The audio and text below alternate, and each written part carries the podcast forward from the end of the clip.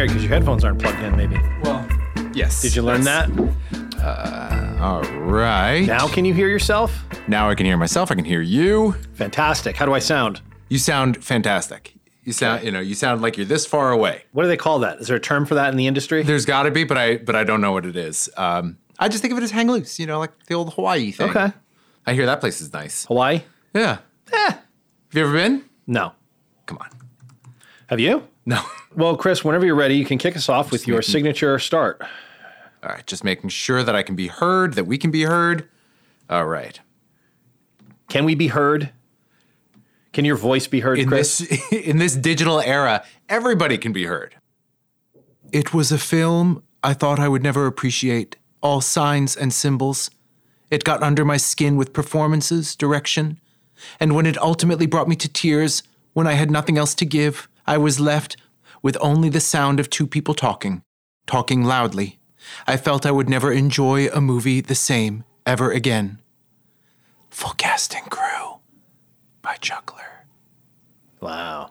Is that your Herzog? No, it's meant to be like Calvin Klein's obsession. Oh. this is such an '80s movie. I see. Okay. it's a fine line between Herzog and Klein. Abs- even I think I even the first line almost sounded like my first song. Oh, I see. That's your obsession ad. Yes, that that's yeah. Wow, that's a way to bring it back. Yeah, You well, weren't even alive for that. uh, I know, but I read about it in history class. Oh, okay. You know, you know, they mention it in documentaries and stuff. Yeah. Well, the re- like I said, the reason I did that is because we are doing a very '80s movie today. Before you even say anything, Chris, let me just say this. Let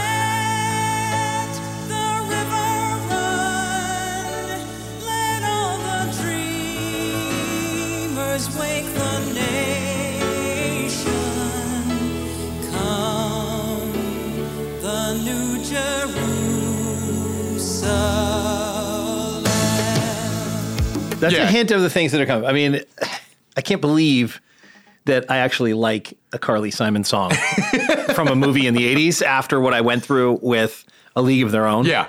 This is the official music video for Let the River Run. Um, she's on the Staten Island Ferry, which is probably the one and only time in her life Carly Simon ever boarded the Staten Island Ferry because, as we know, she's very much a child of privilege.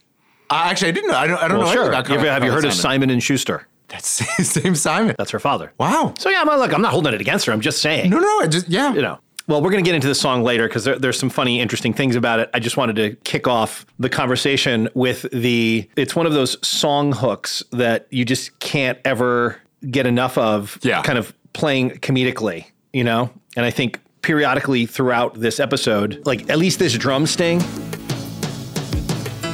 and then when she starts wailing, Silver cities rise. You know, like that, like Nothing about it made any impression on me except for the drum. The drum The track of is great. The track is great. Oh, it's fa- well, I wanna, well, we're going to get into that later. Maybe you could subtly edit the soundtrack song underneath my description that I'm about to read. Okay. Anyway, yes, we're here today to talk about 1988's Mike Nichols film Working Girl. After experiencing a 1988 version of a Me Too moment with a coworker played by a we should have been paying attention Kevin Spacey, Pludky Staten Islander Tess transfers to a new secretarial post on Wall Street, where her new boss, Catherine Parker, is a falsely confident corporate barracuda clothing herself in feminist togetherness and whose orthodontically improved Upper East Side rictus barely conceals her needy insecurity and ruthless ambition. When Tess's love life with a pelt chested young Alec Baldwin falls apart due to his blatant infidelity and lack of ambition, Tess is compelled by work circumstances to pose as her boss, who stole Tess's idea for a perfect union between a big corporation and a radio network owned by a bearded but principled Southern rube. Tess's inborn business acumen and common sense draw in a good guy named Jack Trainer, whom she meets cute at a corporate event after having been given a Valium by her steam sealing friend Cynthia. Jack is played by an in his prime Harrison Ford who looks like so much delicious, muscly man pudding and even pouts and wells up like a little man baby, genetically engineered to push ovaries into overdrive. Impressing the imperious corporate raider Oren Trask, Tess's plan is brought to the deal making stage before being upended by a meddling Catherine Parker, whose brilliant use of crutches causes Tess to fade into the Shark Tank like deep wood paneling until an elevator denouement outs the truth. And then Jack and Tess make toast of Catherine and then they actually make toast. A brilliant ending has Tess uncertain whether to set up in the secretarial cubicle as her own new secretary displays ambitions by using Tess's desk. Well, What do you think of that? I think that's fantastic. I, I'm glad that you focused on that ending. Well, you know what I realized? I listened to last week's episode, and I, I can't presume that everyone has watched every movie. Like, Yes. and we never. Sometimes we don't give any synopsis of the film whatsoever. I don't know if that's useful for anybody. Maybe it's useful if we make them at least hopefully entertaining and funny. Yes, right. I mean, I don't mean the writing style of that description to indicate lack of sincere worship for how good Working Girl is as a movie. Wow. Well, I think as a piece of filmed entertainment, it is impeccably assembled and put together. And unlike many films of its era, it has real depth and it has real subtlety and it has real layers to the characterizations, the filming. It holds up. It feels ahead of its time even today, which is less a praise of the film and more a criticism of how little we've progressed as a society. Um, and I love it. It's great. Uh, I also loved it. This is the first time that I had seen it. This is another one that everything. Never saw Working Girl? No. How? Uh, I don't know. You know, I knew it was around. I knew it was supposed to be good, but it just sort of never. You knew it had a Carly Simon theme song. I didn't know that until uh, reading about it after the fact. But it just sort of never. Uh, Never got on your radar. Well, that's where your age difference from me comes in. and um and I enjoyed it. I enjoyed it a lot. I, like you said, I do think that it was ahead of its time. And for something that is on the surface uh, a very fluffy piece of entertainment and is very obviously a fairy tale and overly simplified, at the same time, there are elements of it that give it ballast that are more complicated and more forward thinking than your run of the mill rom com. I also had like a lot of nostalgia watching it by seeing the old computers, like the the old styles of uh, like 80s hair Yes. and uh, all of those things were fun to watch and then the actual the ending of it and the theme that i think it comes to i'd love to talk about whether it dates well or doesn't but it seemed so of its time in a way that actually is very different from uh, from what people prize and think is important today Interesting tidbit. The theme song, which has an iconic life of its own, did you know that this song has a life today as an anthem amongst political activists who chant this? Originally, after Carly Simon had composed the song, and the song is a co production basically between Carly Simon, who I believe wrote the lyrics, and Rob Mounsey, who's the composer. When I think of the song, the two most iconic things about it are that very 80s drum rhythm, which kicks in, and also, of course, Carly Simon's unique voice. So apparently, she she composed the song. They submitted it. Mike Nichols loved it. But then, at some point in the in the editing or the film, Mike Nichols contacted her and said, "I'm so sorry, we're not going to use it. Um, we did a test, and we we we used the Eagles' "Witchy Woman" over the opening, and it's played really well. I think we're going to go with that. So I did, Matt, play play a little "Witchy Woman." Witchy woman,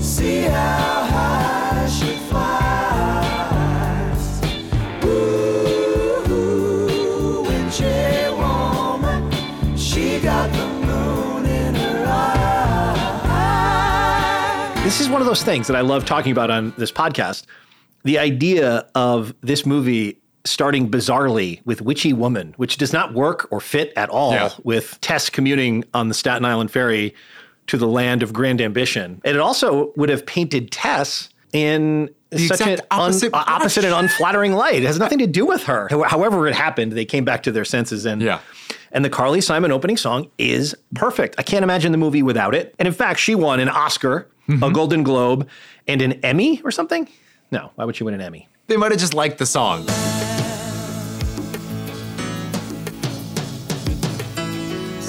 Silver cities rise. And ironically, or not, this was the only Academy Award this film won.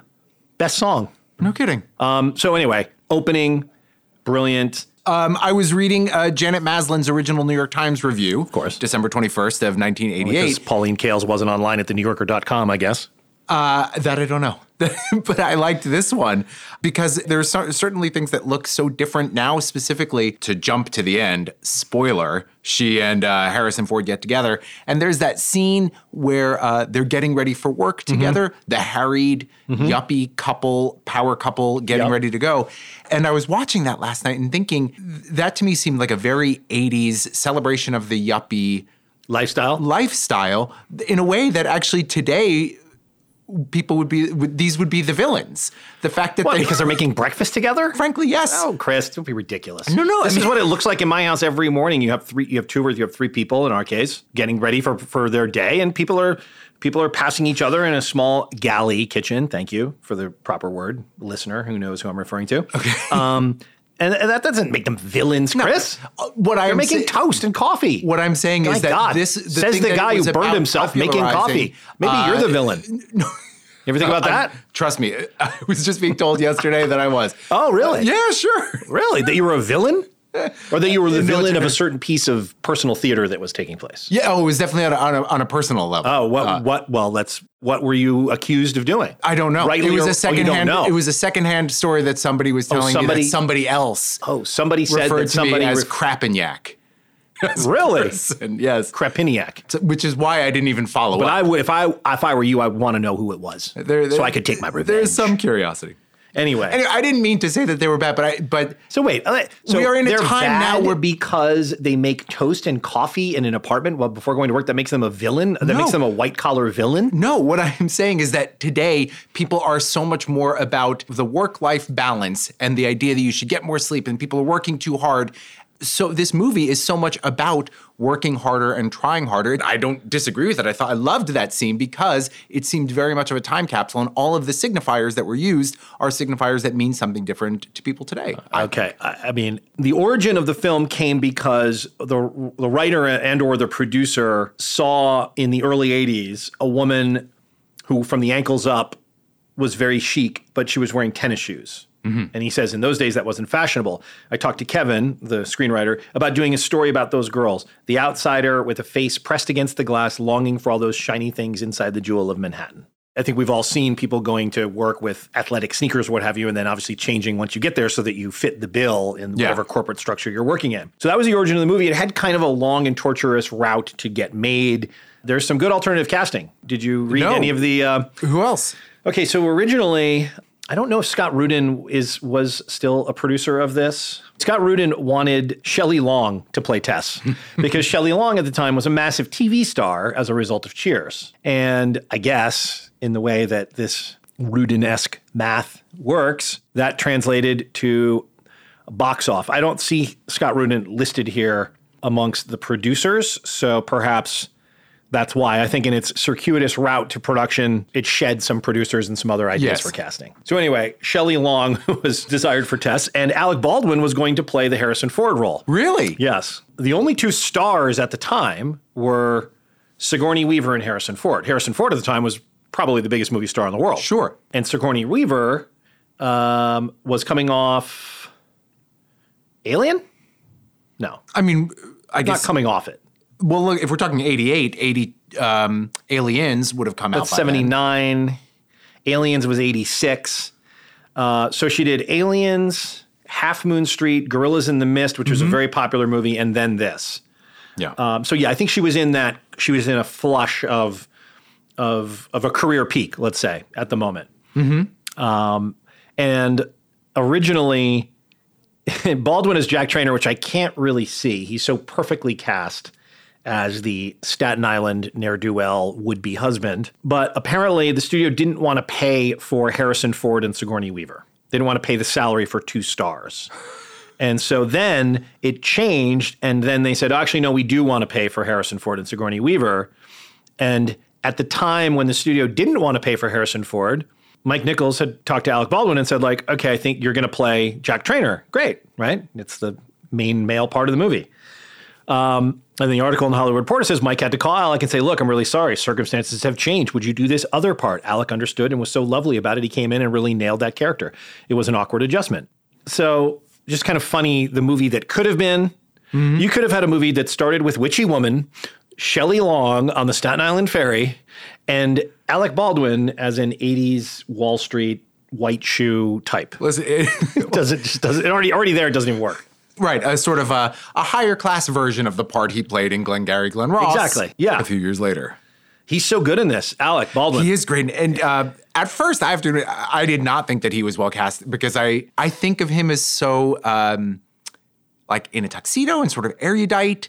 Uh, so I'm always surprised when he pops up in these roles, and he's always great. Like, what is the other one? Uh, Married to the Mob. Yes. he's like, you know what I mean. Like, um, but he's fantastic. He's as somebody wants to describe There's like he's really a character actor with a leading man's good looks, and Absolutely. I think that that's that's, so a good. true. That's a good. And in fact, I think you could say probably his best work has always been when he can sink into a good character actor role. Yeah, like his uh, Jack Ryan is fine, but it's Yeah. it's sort of blah compared to this, compared to I want to see where this falls in his film career because I think it's pretty damn early. Yeah, it's a busy 88. He did She's Having a Baby, good movie. Beetlejuice, Married to the Mob, Working Girl, all in 1988. Well, I mean, obviously, he probably shot them a couple years prior to that. Right. Those all came out in 1988. And that really set him off in 89, 90. You have Great Balls of Fire, Hunt for Red October, Miami Blues, which is a really good, weird movie. You ever seen that? I haven't seen it. Very good movie. Uh, Marrying Man, not a great movie. Glengarry, of course, the greatest cameo in the history of filmed entertainment. yeah. I don't think there's any argument about that, is there? Uh, I mean, some people might say uh, Dame Judi Dench in uh, Shakespeare in Love. Chris. Chris, are we going to have this today? Is this going to be a problem throughout the? Are you, are you serious right now? Some people would say Dame Duty. Uh, what? Dame Duty Dench? in what? In Shakespeare in Love, What she the comes fuck are in you as Queen about? Elizabeth at the end for. Like, oh my months. God! You're putting that in the same category as Alec Baldwin and Glengarry Glen Ross? Are you serious right now? I don't know. Chris, what world do you live in? No, the topic, the podcast is serious, Chris. These are serious conversational moments. You're this right. is you're not. right. If you're here to topic- I didn't say it was me who said it. No, no, no. If you're here to bandy about and have fun, you might be in the wrong place. They're probably the same people that march in the streets to let the river run. Hit it again, Matt. The greatest song, stand on a star and blaze a trail of desire. Melanie Griffith as Tess is fantastic. Um, I read a, a, a single word that really summed up her performance. You know what the word is? Working, hardworking. singular. It's singular in the sense that it's almost hard to imagine any other actor doing that part the way she did it and embodying it the way she embodied it. I mean, she is that part so convincingly and believably. And her ability as an actor, it is a singular performance. It's kind of crazy that although she was nominated, uh, that she didn't win the Academy Award. I mean, What was it? What was this movie up against in that year? Well, I'm glad you asked, Chris. Thank you. Because I happen to have that handy here. So, in the 61st Academy Awards, the Best Picture nominees were Rain Man, Accidental Tourist, Dangerous Liaisons, Mississippi Burning, and Working Girl. Wow. And of those, Rain Man won. Okay. Uh, Nichols was nominated for Best Director.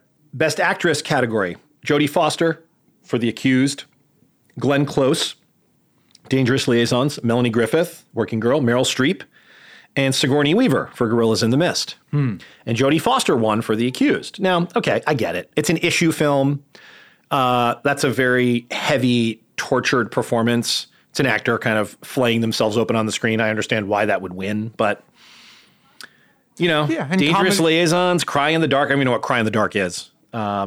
Isn't cry? Is that the? Is that the one where the baby, baby ate my dingo?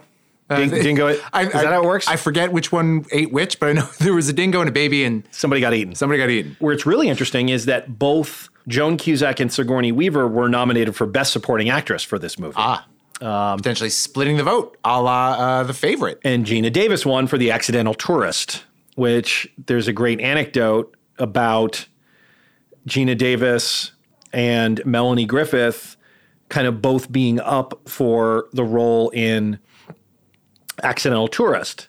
And Melanie Griffith's agent has a story where uh, I guess she'd had to kind of rebuild her career. She'd had some substance abuse problems, Melanie Griffith. Huh.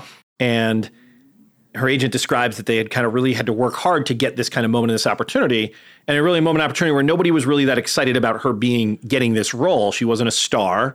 Um, she wasn't someone who was on the radar of producers. And as they got her on Mike Nichols' radar and had her come in and audition, um, you know, she's got a she's got a great anecdote in this thing. I'll just read. She says, "You have to fly to New York tomorrow, and you're going to read for Mike Nichols." So I splurged on a beautiful white linen suit. I thought I would look really cool and very businesslike, very Tess McGill. I got to New York and it was 80 degrees. I was so hot. I walked into the room to meet Mike, but it wasn't just Mike. It was Doug Wick and every fucking bigwig that was involved with the movie. There were like 12 people in there. They asked me to pick three things to read, and I really had a hard time doing that. I said, I'll read anything. I'll go through the whole script. Let's just start at the beginning. I obviously didn't do that, but I did read for them, and they said, thank you. And I left. Can you imagine coming in and be and having to this one moment in which I mean you're an actor, you tell me. There's so many things that can be going on in that one moment and you have to somehow convince a room full of people that you're the person. Yeah. How the hell do you do that? Maybe you're the wrong guy to ask. Absolutely the wrong guy to ask. What the but the the harrowing part of that story for me, guy, should you pick three things? That's what I actually wanted to ask you. When they say that, they mean pick three things from the script? yeah. Jesus. It puts the weight on the wrong person in the room to make a right choice. I think the argument would be that it's like, no, no, it's not so much putting the weight on them. It's like whatever you think would display what you think you can bring the role. I know, but what if you role. chose the wrong thing in their mind? Like, Well, I mean, th- th- exactly. Sometimes these auditions are more like meetings, and they're like trying to get a sense of the person, and so therefore what they would bring to the character. But I in a way, you- now knowing the movie, maybe her sort of willingness to please in a room full of powerful men in the right way mm-hmm. came across in, in a manner that they recognized. What her agent said that was kind of funny was they had built to this moment where she had some choices again. And the Accidental Tourist script and Working Girl were both available to her. And she says they went away and and the agent says she told her whoever plays Muriel in Accidental Tourist could win the Academy Award and whoever does Working Girl will be a star. Uh, and she says that Griffith went upstairs for like an hour, thought about it, came downstairs and said, "Okay, I made a decision." And the agent said, "Who are we?" And Melanie said, "I want to take a shot at Working Girl. This is the one that's right for me. I'm not quite ready for Accidental Tourist." So she made that decision. And then the irony was, I believe she presented the Academy Award to um, Geena, Geena Davis, for Accidental Tourist. But this movie did launch Melanie Griffith's career. And as she says, in a great quote, I think, for any actor, she says, I didn't stop working until I stopped working. Which kind of says it all, right? Yeah, yeah. Full Cast and Crew is brought to you by Out of Jack's Mind, a new comedy short video series from Jack Plotnick, co writer and director of the Sony Pictures feature film Space Station 76, and current recurring guest on Grace and Frankie and Z Nation. Out of Jack's Mind. Like and follow at Chuckler Comedy on Facebook or chuckler.com. Chuckler, original comedy delivered daily. So that's how they ended up with Melanie Griffith, who I think it's fair to say this is mentioned in other this is mentioned in the Hollywood Reporter oral history of the movie, so I'm not idly speculating. I think you can see on the screen. I think she might have still been struggling with some drug or alcohol issues while they were making this movie. And as someone says in the oral history, even more amazing then that she turned in the performance that she did. You know, no one can play that tequila scene as well as she does without knowing exactly what the Yeah. fuck she's talking about. Yeah. Um, this the scene here is when they uh, she has engaged in some. Uh, she's adopted the identity of her boss and is crashing a Wall Street after work cocktail party to look for Jack Trainer, whom she meets cute without knowing he's who he is. No no names. No business cards. No, you must know so and so. What is this? No resumes. Let's just meet like human beings. For once. Well, it's nice to meet you, whatever your name is, but I really do have to go. Please. Please. One drink. Okay, one drink, but I'm buying. Okay, but it's an open bar. Right, I knew that. I meant that if it wasn't, I would be buying Yeah, uh, tequila gold. tequila. Yeah. I promised myself that when we met, we'd drink tequila. No Chardonnay, no frog water. Real drinks.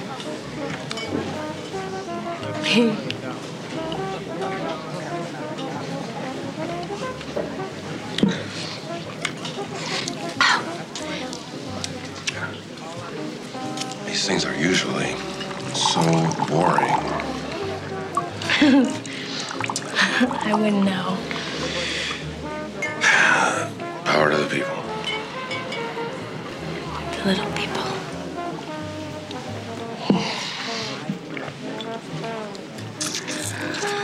Oh, boy, oh boy, oh boy, oh boy, oh boy. You okay? I'm fine. I'm just fine. I took a um, antihistamine before, and it just makes for a nice little buzz. Oh. I didn't know they let bad girls into these things. Do I look like I don't belong here? No. Hmm. No, no, I'm sure you're a real ace at whatever it is that you do do. Damn straight. But how you look. I have a head for business and a bod for sin. Is there anything wrong with that? So much of what's great about the movie is contained in this one scene. The performances, the writing is so sharp, and the directing and the editing, the pacing, it's just it's masterful. And they're so good together. They really are. They have great chemistry. Great scene. Great scene. And she, uh, watching it a second time, and She's so good at it. she is fantastic in it. When she's not speaking, like her reaction shots Yes. are fantastic. So good. Not only in this, but I think my favorite, and actually it was a little bit heartbreaking, the scene uh, after their first night together. Mm-hmm. And in the morning, and he takes the call from Catherine. Yes. And her reaction That's an amazing scene because they both have a secret mm-hmm. and they both know it, but neither of them knows each other's secret. I thought as actors, it's such an interesting scene to play. That's the kind of thing I think about this movie that most everyone ascribes it to Mike Nichols, even though he's not the writer of the screenplay. Mm-hmm. Mm-hmm. But I think all the actors and probably even the screenwriter himself, Kevin Wade, says this in in many places that people who had the experience to work with Nichols as a director, it's just not only the environment that he created on set, but the degree to which he went through the script line by line with people and talked it out. Mm-hmm. And they also had a period of rehearsal, which was atypical and mm. is atypical, where Sigourney Weaver talks about how they were able to really go through the script and talk about each scene and really rehearse. You Yeah. know, which I think as a film actor you probably don't really get very much. Sure. And the and the thing that I saw with her in that is on top of the fact that they both have secrets, there's also you see her worrying about being slotted into a place, which I think is so much of what mm-hmm. Tess's arc is, is trying to break out of people's expectations of her by virtue of her gender, by virtue of her class. But here in this case, she's like, oh my gosh, this guy has somebody else, and now I'm becoming sort of the other woman. Uh, and the sort of heartbreak of it, as you could tell that she's already developed feelings for him. She also has her ambitions. Like there's just so much going on. She has this with everybody in the movie. She's great with Alec Baldwin. Even something as throwaway as this doomed romance from home that you're going to leave behind. It's imbued by both of them without an insulting take on an outer borough type. 100%. And it treats it like she cares. He cares. It's not so simple that she came in to their own home and saw a naked woman riding him and is done and never looks back. It's not that simple. The scene at the bar, Cynthia's engagement party, which, by the way, did you notice who has a bizarre cameo in that scene? David Duchovny? David Duchovny, unspeaking cameo. I saw him listed in the IMDb. Talk about I, and I kept, I kept looking for him, and the only time I could actually see him was in uh, Cynthia and Blonde Guy's wedding. Oh, I didn't And see him in the wedding. I saw him in the party. There's one cat of like a group scene, and it actually looked like he was trying to get off camera.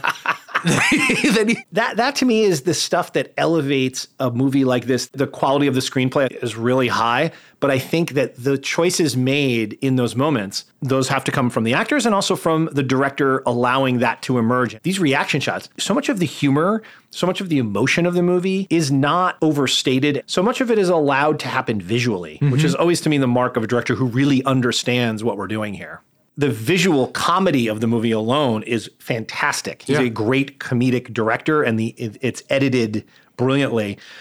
I'm thinking of the scene after this scene we just watched, where the Valium kicks in and she's completely passed out. He comes out of the party and he sees a taxi cab with the doors open and this incredible pair of legs tantalizingly waiting for him. And he gets to the cab and she's passed out told, Uh-huh. And to let that play, you're not really experiencing that as an actor on set because you don't really get to see it all put together. Yeah. But he has the confidence to know that when you put it all together, it's going to work. It's going to work, yeah. Besides the comedy, the drama, just to go back to the relationship between Mick and Tess, at the wedding, you can see that it's not just um, that both of them realize that they are not meant for each other. And that actually Doreen and Mick are probably better for each other. Like there's a, the rancor of somebody cheating is sort of past a little bit and a maturity on both of their parts. Tess is such an interesting character because, you know, she, to me, is defined not just by her intelligence, Yeah. but by her focus and willing to sort of like work. And mm-hmm. even though she bends the rules of the system, she is somebody who's very much wants to be part of the system, which is again another thing that I think is sort of so. I think if it were made today, it, w- it would look at the system with a capital S very differently. Sure. Uh, After she catches him cheating, Cynthia and her fiance are having a engagement party. Okay, toast. We need a toast.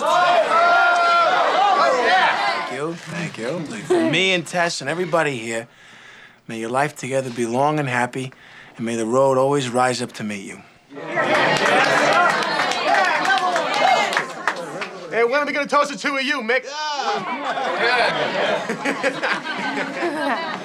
Well, we haven't uh, really discussed it. I mean, not recently. No.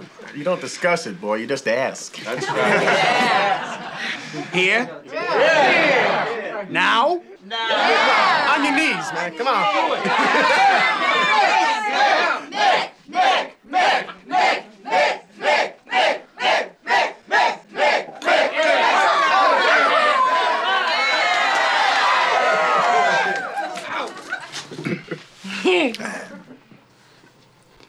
Tess, will you marry me? Maybe. That's an answer. You want another answer? Ask another girl. Alec Baldwin. There's so many subtle moments in that scene that are timed so great.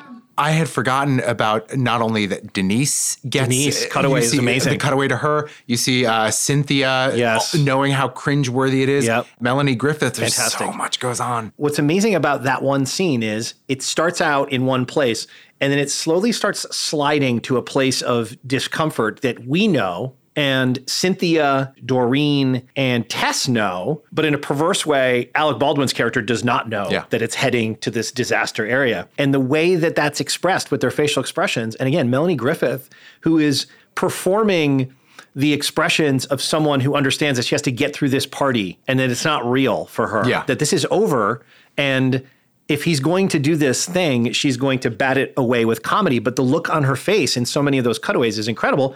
And even Doreen, who really only has like one line in the movie, even her cutaway, it, Yeah. it doesn't make fun of her. It shows she's about to cry. She understands how awkward it is Yeah. even Alec Baldwin, like he's a heel, but he's not a bad guy. Like uh, he he conveys both of those things through his genuineness, the trust of the camera, and letting even that scene at the end, right, right, right when he's when he's looking at her and saying, you know, will you marry me, Tess? The camera holds on him for a bit. See so many elements of like, let's trust that we're that this is going to work once we do it. It's just a piece of film. It's just a good time at the movies. Yes. and yet it still is able to contain all that. And uh, just watching some of those scenes a second time within 24 hours, like realize like, wow. I think I was reacting to some of that stuff without realizing it because it's just so integrated into a pretty well worn form. Joan Cusack, first of all, let's just stop down for a moment to appreciate that Joan Cusack has been stealing movies for what, 40 years now? I don't know how long. Every film that she is in, okay, Always the best part. she is so good in this. Um, she has a really funny quote about how into uh, portraying this character she was. she said, um, I remember being really idealistic about it too. I came up with this idea that I should get paid what real secretaries get paid. My dad was like, You're crazy. No one's going to even know that. so she was like, goes to Mike Nichols and like, she's like, "I'll know. I, I think that I think that you should pay me what a Wall Street secretary would make per week because I, I think, and he's he's like, yeah, we're not going to do that. a, a side thing. An actor was once telling me he uh, had a small part, and so he's you know one scene, two scene. And he just happens to be sort of in the back, never says anything. And then the director's like, "Okay, we're gonna do this scene, and the car's gonna pull up, and then you, you you're gonna get out, and you you're gonna get out, and you're gonna say this line." He's, and the guy's like, "But I built this whole character thing where actually my character doesn't talk because." Oh, no. And the guy's like, "Uh huh." Uh-huh. Anyway, lose that. So now you get the point. Well, you know, have we have we mentioned the great uh, our colleague Paul's anecdote about his first day on the soap opera? no. Oh, this is a brilliant story, which I I don't think he'll mind me telling. Anyway, we have a colleague Paul who graduated from a very well regarded acting college, hits New York, and literally the day after he gets to New York or something, he lands a recurring role on a big soap opera shooting in New York. And it's like a bad guy role. He shows up, he's got to wear like a leather jacket, have his hair combed back, right? And he'll he tells this story so hilariously where he's like, I in my mind thought I am a movie star. I have, I, have, I have arrived. I've made it. And he shows up on the set, and they're going to shoot a scene where he has to throw his leg over a big Harley Davidson parked in one of those horribly fake park like settings that they do on soap operas. And so he gets down early, all full of enthusiasm, and he's looks at the motorcycle and he's practicing how he's going to expertly haul his leg over it. And he hears a disembodied voice coming from above the rafters that goes, "You, you." He kind of looks around. Yeah, you don't don't do that. Don't don't touch the motorcycle. It was, the director, right? The director who like never comes down to the floor. He Yeah. directs in like a skybox because it's just about brutal efficiency. Yeah. Don't don't touch that. Don't do that. and that's how actors' dreams are dashed. Oh yeah, well look, soap operas will do that to you. Yeah. Uh, Have you ever been on a soap? Y- Yeah, never for like a recurring thing, but I've done you know a day here, a day there. Mm-hmm. Uh, like you said, they are. It's a it's a pity. I wonder, you know, who will make the doc, the great documentary about soap opera because they That really would be were really fun. incredibly efficient, and the actors were.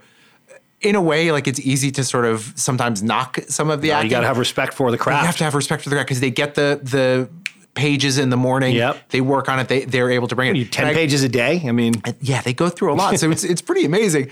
And there was I remember one woman, you know, there was a scene being filmed. A girl was to uh, and they were doing the produ- the um, rehearsal, Mm-hmm. and a girl was crying, and somebody else to the side watching the monitor. She's like.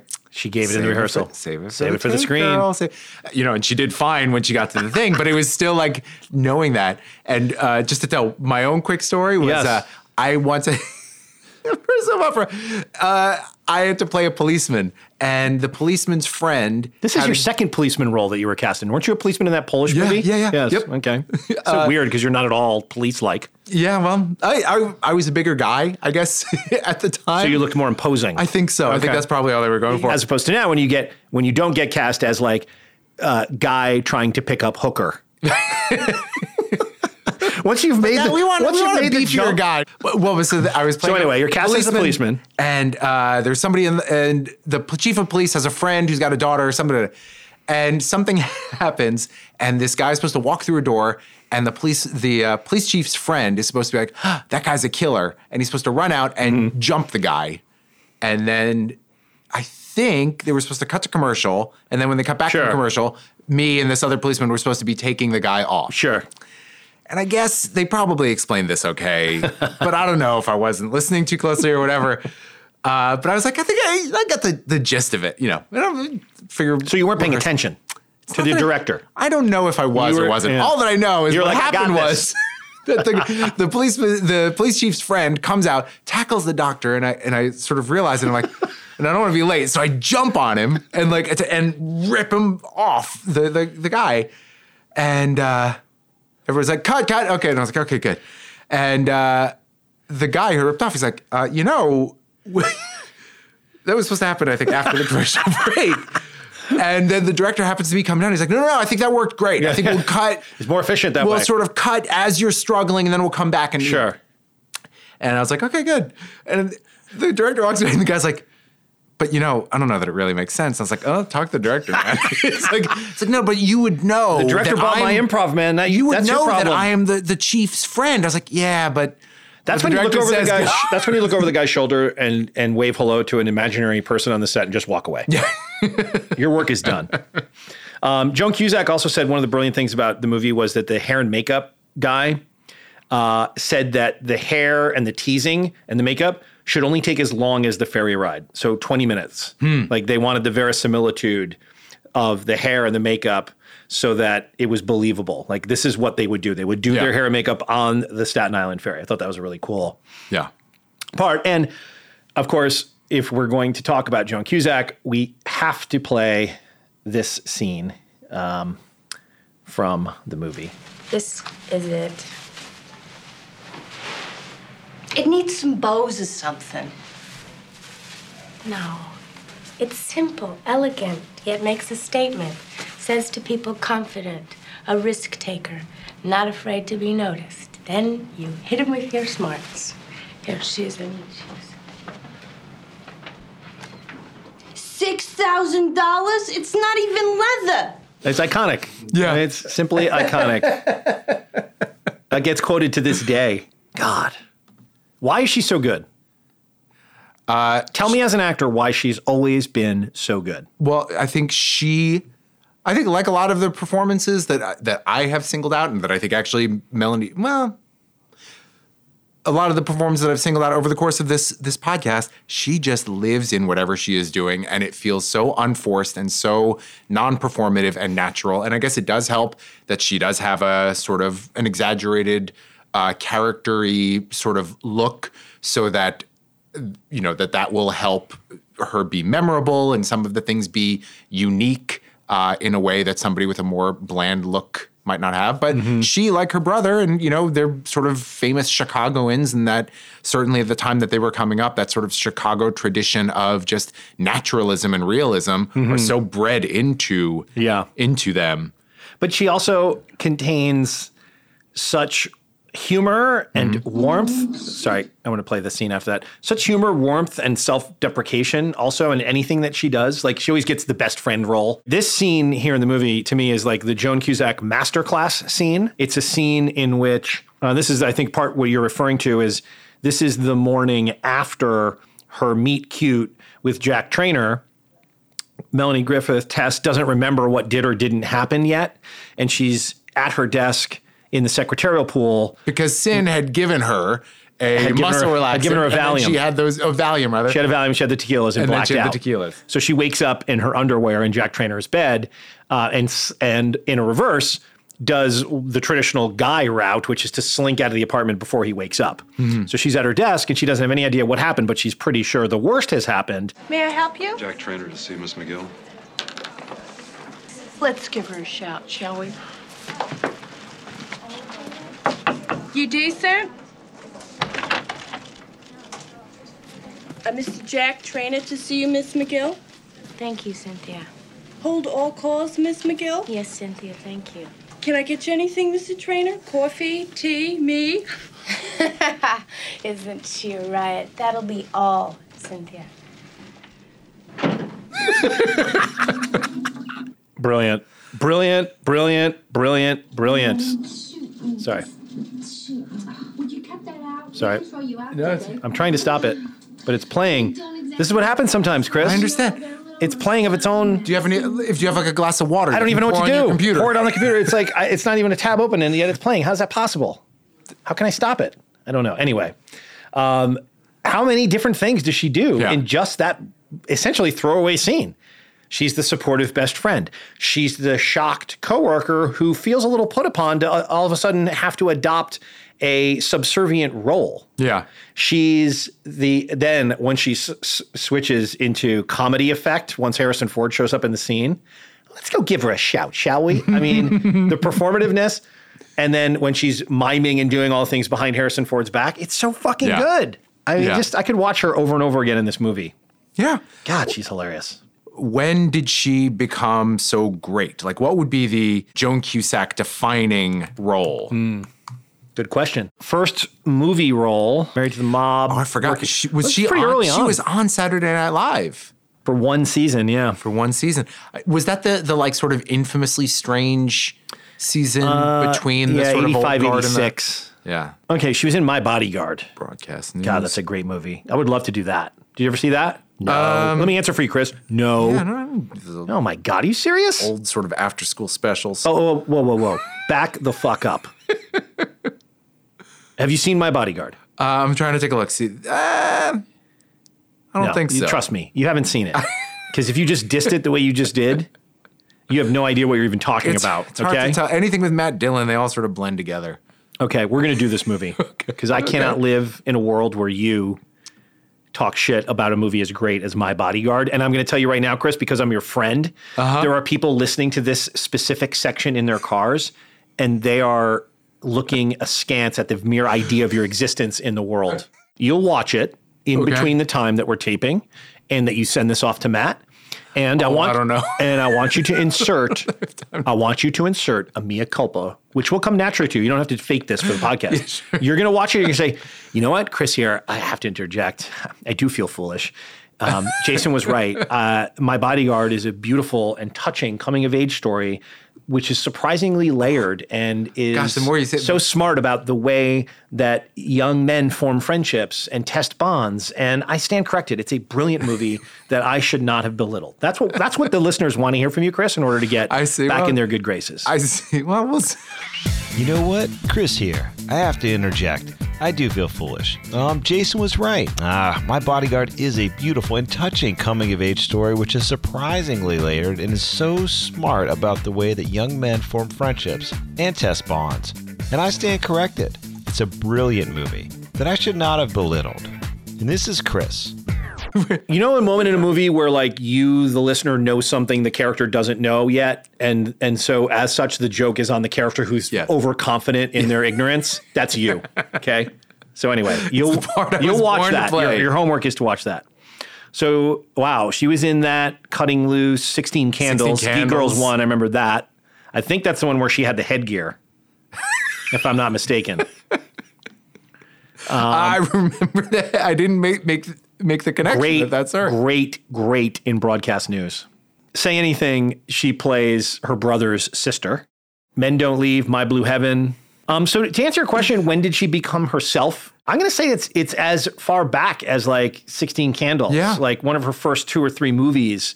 Certainly by broadcast news I was or say, say anything. You know, I mean, that's like by that point, she's firmly established as just the dependable best friend character. Yeah, And yeah. she's more than that. I don't want to just pigeonhole her as just the best friend. And that's what makes her so great is I think taking those stock roles and breathing more into it. Full Cast and Crew is brought to you by Behemoth from Monkey Brain Comics. Behemoth is the Dirty Dozen meets the Fly with little Spider-Man thrown in. Kids are turning into monsters and the government steps in to keep things quiet. Some are never heard from again, but others are forced on suicide missions on behalf of a world that hates them as part of Project Behemoth. Find it on monkeybraincomics.com or Comixology today.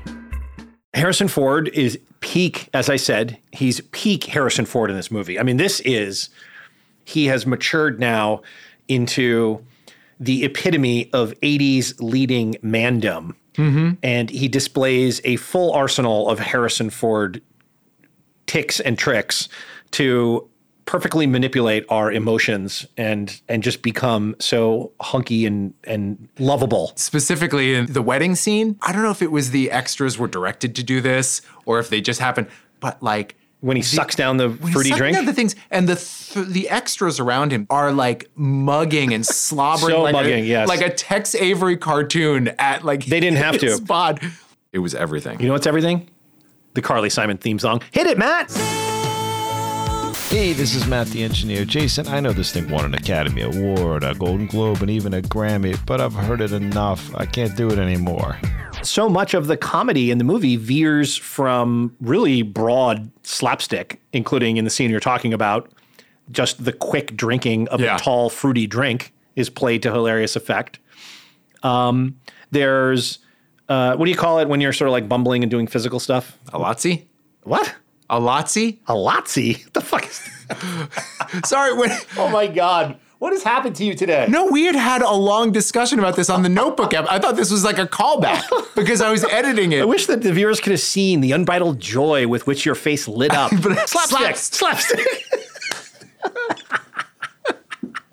Oh. oh my god, I don't know what's No, wrong. I feel with like, me. I feel like I've been slapped. He's changing in the office. That's a funny scene. Yeah. See, that's another great example of brilliant comedic staging where the comedy is happening on the other side of the window and the other side of the blinds And it's just a scene where Harrison Ford is making a phone call and changing his shirt. It would be so easy to like get frustrated or get Mhm. angry and all of those things, which would have destroyed the comedy of it. He underplays it, and it takes a perceptive both actor and director to know not to make those those easy choices. Uh, other scenes, I mean, we were talking before about the visual humor. My favorite one is the scene where they're strolling and he has a bit of cream cheese on his lip. And, it, and it's left there for long enough for you to wonder Yes. is this like a mistake? And you know, the movie is such a fairy tale and simple in so many ways. And yet, that's another place where you get a color and a depth to that character that I sort of wasn't expecting. The fact that he did have some kind of fear and desperation about his place in the world too. That it's not Yes. just um, Yeah. it's not just easy street once you get to this. Another hilarious thing about the wedding scene, which is so fucking good, is, and again, this is how prescient the movie is. We're living in a time now where apparently, if you're a white politician, you've behaved like such a fucking moron that you colored your skin and put on wigs and donned blackface and and pretended to be Kurtis Blow. Um, I mean, my God. In this movie, Trask's daughter's wedding theme is the worst colonialist Caribbean themed party. Yeah. it's so brilliantly staged from the music and the guys with the like red stripe the- and bottles the pith helmets, pith like, helmets yeah. and her dress, which is like straight out of uh, Gone with the Wind. And speaking of Trask, the recently departed Philip Bosco. Yes. This era of movies is like the era where that sort of it's not really a cameo. Like he's important. He's in a lot of ways the engine that drives much of the plot. Him embodying the imperious, unquestioned power is such an important part of the movie working. And her charm of him in the wedding scene. Excuse me. The woman that's dancing with Oren, what's her name? Oh, Elizabeth Stubblefield? That's right. Uh, Liz? Beth? Bitsy. Bitsy, that's right. Jack. You want to do it? Do it. Excuse us. Bitsy, don't break my heart and tell me you don't remember me. Of course I do. Excuse us. Talk about a small world, huh? I mean, here we've just met, and yet I feel as though I've spent so much time working with you, in a hmm? way. I'm in mergers and acquisitions at Petty Marsh. Oh, well, I really wish we were having more luck with your team. So do I. So do I. I've been trying to set you up with a radio network. But my bosses, they think that you're just stuck on acquiring television and won't even listen. Well, that's not true. Well, that's what I said. I said that the man who in 1971 looked into the future and saw that it was named microwave technology, the man who applied Japanese management principles while the others were still kowtowing to the unions, Mhm. the man who saw the Ma Bell breakup coming from miles away. I mean, this man did not get to be this man, you, I mean, by shutting himself off to new ideas. Am I right or am I right? Looking back with hindsight, it's not a great plan. So they are coming uninvited to his daughter's wedding to talk to him about business that he doesn't necessarily. Right. And you would think that because, you know, she had already almost screwed herself mm-hmm. by bending the rules before, that she would have learned, but oh no. the way that scene is staged too. Yeah. When, when we're watching it now, not only do, does Harrison and Melanie Griffith do this little dance twist in order to get to Oren Trask, they do it twice, and the camera catches them on the back end of the turn both times. But then when they approach Bitsy and Trask, the camera is going around behind the other guests in order to catch their faces just as they speak their lines. Mm-hmm. Because it almost looked like an effect you would see in a regular romance, you know, like Yeah. a, a seduction scene or people falling in love, and yet it's a business thing. Sigourney Weaver deserves extra special mention as well, alongside Philip Bosco, Harrison Ford, Joan Cusack, Melanie Griffith, all of the the, the main David Duchovny. Sigourney Weaver too, in what could be a one-dimensional evil character, much like Jack Trainer is imbued with a certain insecurity. So is she. And we see her at different times in the movie trying to use her sex and her charm to get what she wants in the corporate environment. We see her trying to finesse Tess. We also see her not supporting Tess in taking Mhm. her idea. And then we see her try to cover that up. Like I, I was going to Yeah. say, like I found her. Did you find her cover up compelling in the moment? In the moment, I did. I was yeah, like, do you think that scene is played that way to sort of throw in a little moment of doubt? Yeah. Or is she just so good? I think what it is is she's so good at understanding instantaneously that Tess has been in her home and has seen and probably listened to this. I need to create a plausible deniability. Mm-hmm. That's what I think she's doing. She's so good that she's creating a lie to explain her earlier lie. Oh, one hundred percent, I agree. But I- but I think that the way that it's that she plays it, that Michael Nichols films it, it did at the moment think like, Yeah. oh, maybe this will be about Yes. Tess realizing she shouldn't have been so Yeah, she shouldn't have been so distrustful of herself, another woman. Yeah. and that it was a type of you know, Yeah. her first scenes with Tess. I bought So all that stuff. I mean, Yeah. I had heard of the movie, so I did know it wasn't going to work out in the Yeah. end. And yet at the same time, you can't get a straw in what she's saying. Everything she's saying is right. The way she's treating Mm-hmm. Tess is wonderful. And it's only sort of slowly Yeah. that you kind of realize how kind of shallow that that goes. Yeah. Such an interesting Mm-hmm. way to make your way in the system. Do you Mm-hmm. become cutthroat? Do you take advantage of everything? Or do you sort of keep your nose down and try to do things by the book? Yeah. They're, they're very they're two very different poles, these two women, and it's it's really interesting to see both of them uh, play out, even though it definitely falls down on Well, even in that scene that we just played with her dancing with Trask, Melanie Griffith isn't playing it sexually. She's not coming on to him. It's easy when you're watching the movie to sort of just get that from the scene. But if we're going to analyze the film, we realize talking about it that there are choices that are made that either tip a scene into flirtation or away from it.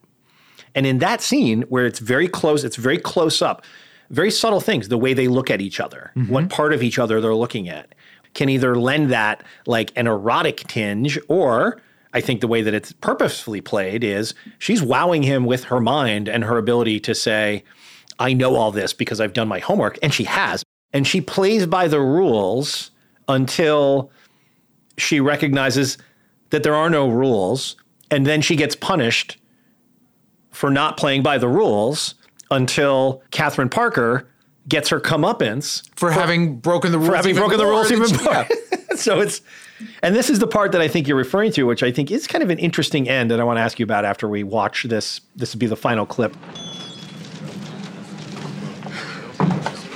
Oren, we really don't have any more time for fairy tales. Well, Miss Parker, let me ask you a question. How did you come up with the idea for Trask to buy up Metro? How did I, uh, well, let's see, the, um, The impulse. What led you to put the two together? well, you know, I would have to check my files. I can't recall exactly the, um, Well, generally. It's not as if it was in the mainstream. you know, it would have to be the, um, Jack, help me out here. Oren, I beg your pardon, but if, if you are insinuating. Miss Parker, if I were you, I'd go to your office and take a long last look around. Because in about five minutes, I'm going to see to it that you get the boot, but good. Oren, this is a simple misunderstanding, and I. You cannot. I can and I will. Now get your. What did you call it? Bony ass. Right. Bony ass out of my sight. That's the part I have to admit, when I watched it again last night, the idea that this powerful white corporate man smacks down Catherine Parker, it feels a little strange, mm-hmm. doesn't it? Did you have that at all? Or no? You know- I mean, I know, I mean, we want her to get her comeuppance and she Totally. does. I get that. But like, I think when we watched the movie originally, you're probably like, yeah, like Yeah. now it's, it's kind of like, it, it can, it plays a little bit like a reinforcement that the system is still in place. Totally. And I think the very, you know, I was reading uh, an essay that was saying that there's an ambivalence about the ending, about her place in the system. I did not get that at No, all. I Like, I understand looking I back. it love that be- ending. In, in a sense, this is a very small c conservative film in the sense that it's like, here is the system. And if you work hard and if you keep working, eventually you will get some kind of break. Probably people looking would say no. But that's, I think, that I think that is the point of the movie. Tess is defined by her working hard and her sincerity and her wanting to better herself, which you know is a very sort of Reagan-esque ideal. And again, maybe it looks looks like a fantasy now, but I really do think that that's that that's what the movie is is positing. And I think it plays everything so much like a fairy tale or like a um, almost like a Shakespearean comedy that you know he like you said, he embodies the system trask and it's just about who can convince him better and he provides almost like a deus ex machina it's whoever whatever he decides this is how it will be and now you will be uh, elevated to a boss uh Chris, you know, I I'm just struck by the differences between us because I realize, you know, I, I guess I missed the part where it's a Reaganistic, du, duex ex machina Shakespearean. I, mean, I think it works entertaining on its Du- own. But I what's the term? Dukes? Deus ex machina. It just means like when Two God, gods? It means God in the machine. When somebody comes and says, you know what, all of these complications, I I'm going to set it right. I erase yeah, yeah. Philip Bosco's so great in that scene. He embodies the ability to switch on a dime when he gets imperious on Catherine. And it's, I think, part of also Sigourney, the way that is shot, the close ups of Sigourney Weaver's face and letting the emotions play across her face as the scene unfolds when she's still trying to engage in the theater. And when she gives up the ghost Mm-hmm. and says, Oren, if you are insinuating, at that point, she's dropping the pretense that she didn't lie. And she's just Yeah. basically now going to try a different tactic.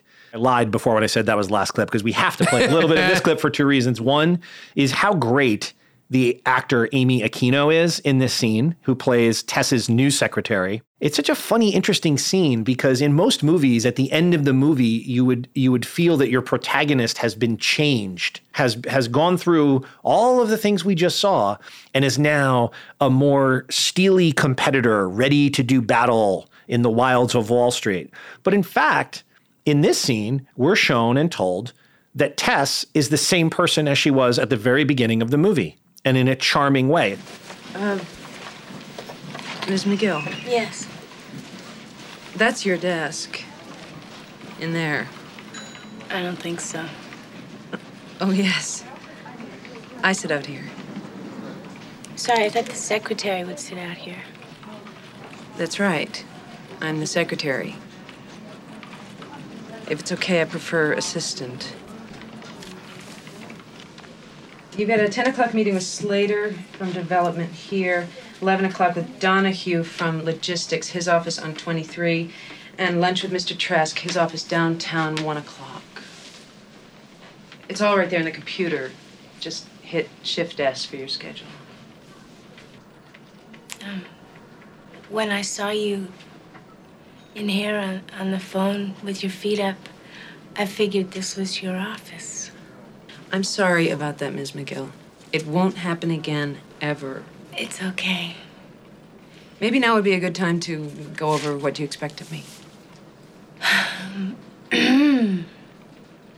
I, uh, I expect you to call me Tess. I don't expect you to fetch me coffee unless you're getting some for yourself.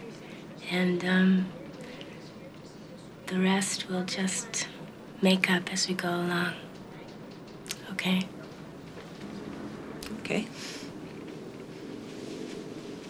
I'll be right outside if you need anything. Fine.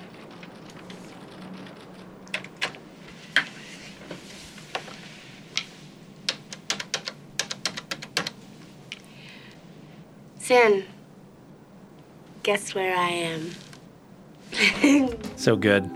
I long for the day when I just had to hit, Hit Shift S to get your schedule. schedule. How great is that scene?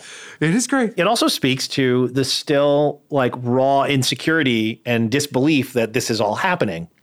So whatever like Leninistic take you were reading that proclaimed her some cog in a vast machinery or something, I don't, I don't buy that.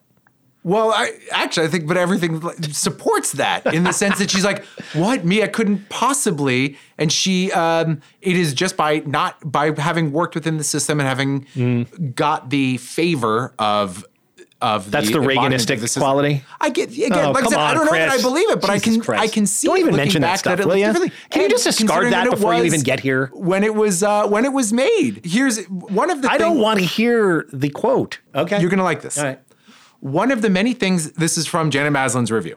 One of the many things that mark Working Girl as an 80s creation is its way of regarding business and sex as almost interchangeable pursuits and suggesting that life's greatest happiness can be achieved by combining the two. Bullshit. Oh, I like That's that. such a lazy take. There is an element of love story in there between her and uh, Trainer. Of course, but they're Yeah. actually in love. It's not a transactional love. Oh my God. But what I'm saying is that, but it's the two are overlapping. I, I think what it's saying is their first kiss happens when they sort of close the deal at the bottom of the stairs. And I, I loved that. I thought that was Mm-hmm. great because she has achieved something. They've both proven each other they're equal and they're excited by being involved in this. Going back to the wedding, um, a family wedding and the business was overlapping in a way that was not sexualized, but it was personalized in a way that did end up working, I thought reinforced that. Chris, are you ready to move on to rants and raves? Yes. Do you have any? Yes. Please actually. don't let them be about going. I'm not going to talk about Hilma af. Klint, uh, even though that was an amazing. I beg you, not today. Did you see the "Fuck Fuck Jerry" video by Vic Berger? No, I haven't seen that. So, uh, for listeners who don't know, Vic Berger is a is a comedy video editor who makes Now these sort of- unemployed through the right. through the digital media layoffs occurring Yes. at Super Deluxe. Super Deluxe. Super Deluxe, which Yeah. is a Turner property. And he is great. He is a he edits things down and finds like incredible. He finds the most subtle thing to blow up and into. will often repeat them and sort of but uh, Ad infinitum. He is a very very He's funny brilliant, and very incredible. funny. So he now did one about the guys at Fuck Jerry, Yes. which then uh, I guess had to be taken down from YouTube. oh, really? But uh, Wait, does he use their interview things from the Hulu documentary, or is it something else? It's not that he used things from the documentary, Okay. but I think they were just calling it sort of slanderous, and Oh, okay. YouTube uh, said to, to take, Take it, it down. down. Uh, so now it's up everywhere else, but YouTube's on Vimeo, and I found a link on the AV Club. He's he's sort of the social commentator of the digital media generation. yes, yeah, He gazes inwardly upon ourselves. Yes. And as such, we learn about ourselves. by gazing at ourselves. Um, and I didn't know too much about the whole fuck Jerry. the controversy is that Fuck Jerry reposts other people's jokes on their social media accounts. And for some time now has been doing so with attribution as opposed to just showing the meme or the joke that you made and claiming it as their own. The Jerry media empire is suffering some dents as a result of the Hulu documentaries, which I think is a good thing. Although, Yes. as I said, I'm terrified of those guys and I do not want them to come after me. Chris, do you have any other rants and raves? No. I have only one, which was the new Stephen King Pet Sematary trailer came out. It's pretty fucking good. Yeah. Now, as we all know, you can make a great trailer out of any Stephen King property. The challenge lies in making something that doesn't suck. I have to say, this looks pretty damn good, Chris. In the woods today, Ellie discovered a charming little landmark. The pet cemetery. place to bury our pets and remember them. Might seem scary, but it's not. Perfectly natural. Just like dying is natural. Whole town's been using this place for generations. Folks make a kind of ritual out of it. The reason why it's so good is there's a terrifying shot which consists only of an open road and a cat. And it works. Um, it has John Lithgow. It has the guy that I always think is one of the Edgerton brothers, but isn't. But it's isn't- the yeah. other guy. Jason Clarke. Jason Clarke. Also, I believe from Australia, New Zealand, New down Zealand. under. But interestingly, I just wanted to tie this back into the show. So the film rights for Stephen King's novel were originally sold to George Romero for $10,000 in 1984. Um, and King had declined several offers to do a film adaptation, but Romero eventually had to pull out of the production as he was busy with Monkey, Monkey Shines. Shines. So um, I don't remember. I remember seeing the 1989 version of Pet Sematary when it came out. I saw it. Uh, I think, I think it's two months ago. kitschy, right? Like, is it? It's not good per se, but is it worth seeing? Yeah, I mean it's um It's directed by a woman, which is cool so- yeah, for a the horror story movie. is so good. Yeah. some of the performances are good. It has um Fred. Yes, Gwynne. Fred Gwynne gets sliced by the. By well, I mean, everyone knows the story, Yeah, don't they? and you know the, the actual writing of it and that ending is really terrifying. There are parts of it that are not good, like the main lead guy is like a soap opera actor or something. Like Harry, is it like Harry Hamlin? it's somebody who I think had like a syndicated TV show. You're talking about Dale Midkiff. He played Darien Lambert in Time Trax. Exactly, Yes. time trax. Anyway, I, liked it. I liked it a lot. I think it's worth it. And actually, a friend of mine was telling me that Stephen King almost, I might be exaggerating. little. No, wait. If Stephen King liked it, that means it's bad. Well, that the book is great and that it's one of his. Oh, you never read the book? I haven't read the book. Oh yet. my God. That it's one of his most Oh, darkest and most absolutely. harrowing. Fantastic. I can't believe you haven't read Pet Sematary. So good. Yeah, Really I just good. finished The Shining. I'm on a bit of a. You, you finished King. it. Finished Well, it. And I'm definitely move on to the stand. Oh, no, no, no. Don't do the stand yet.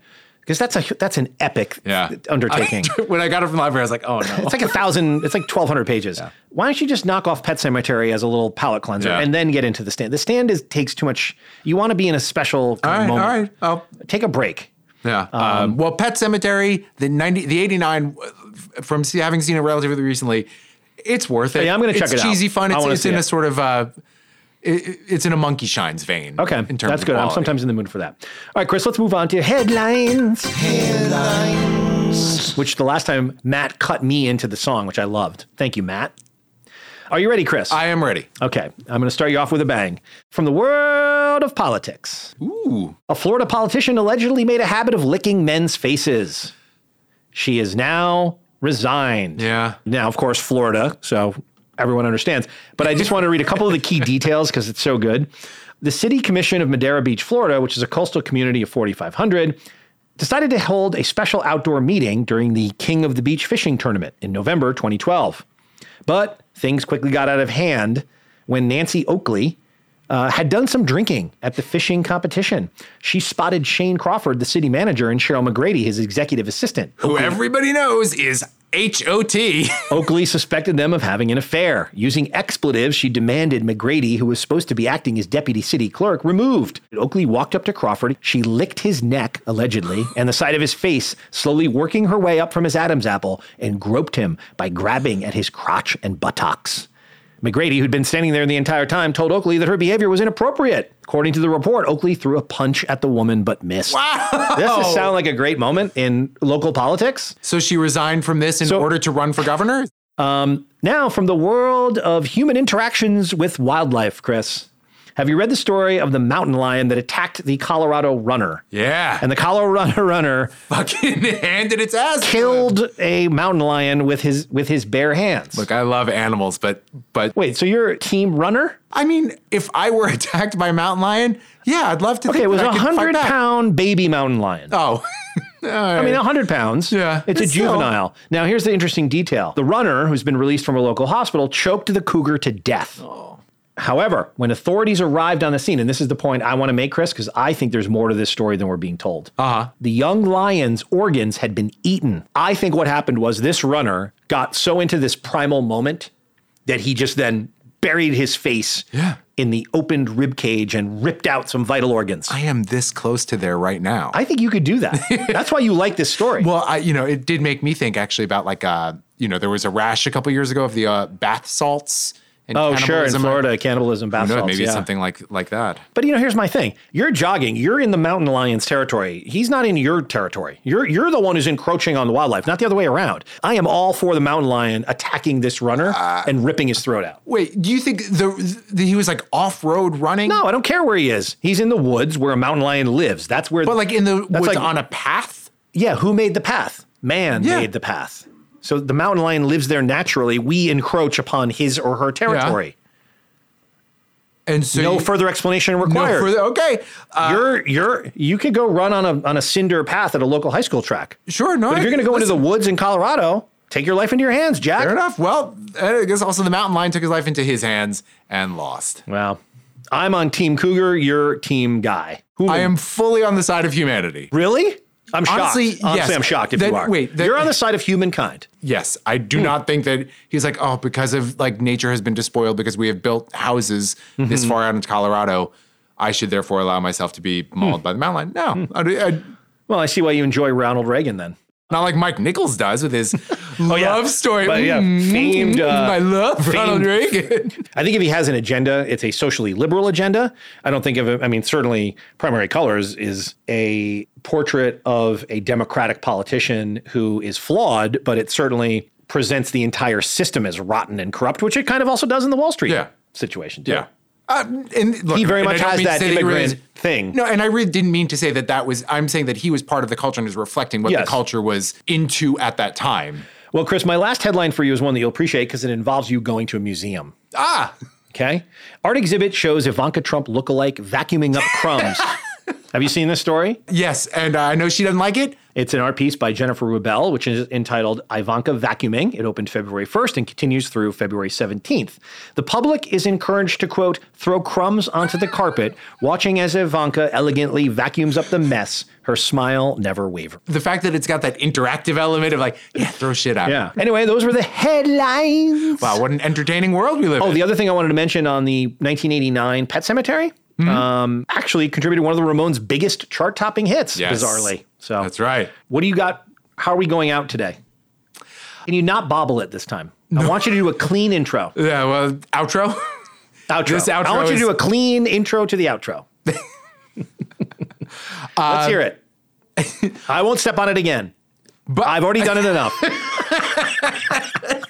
I killed him. He's choking. He's turning red. Tell my wife I. Well, Denham, the airplane's got him. Oh, no. It wasn't the airplanes. It was beauty killed the beast. Beauty killed the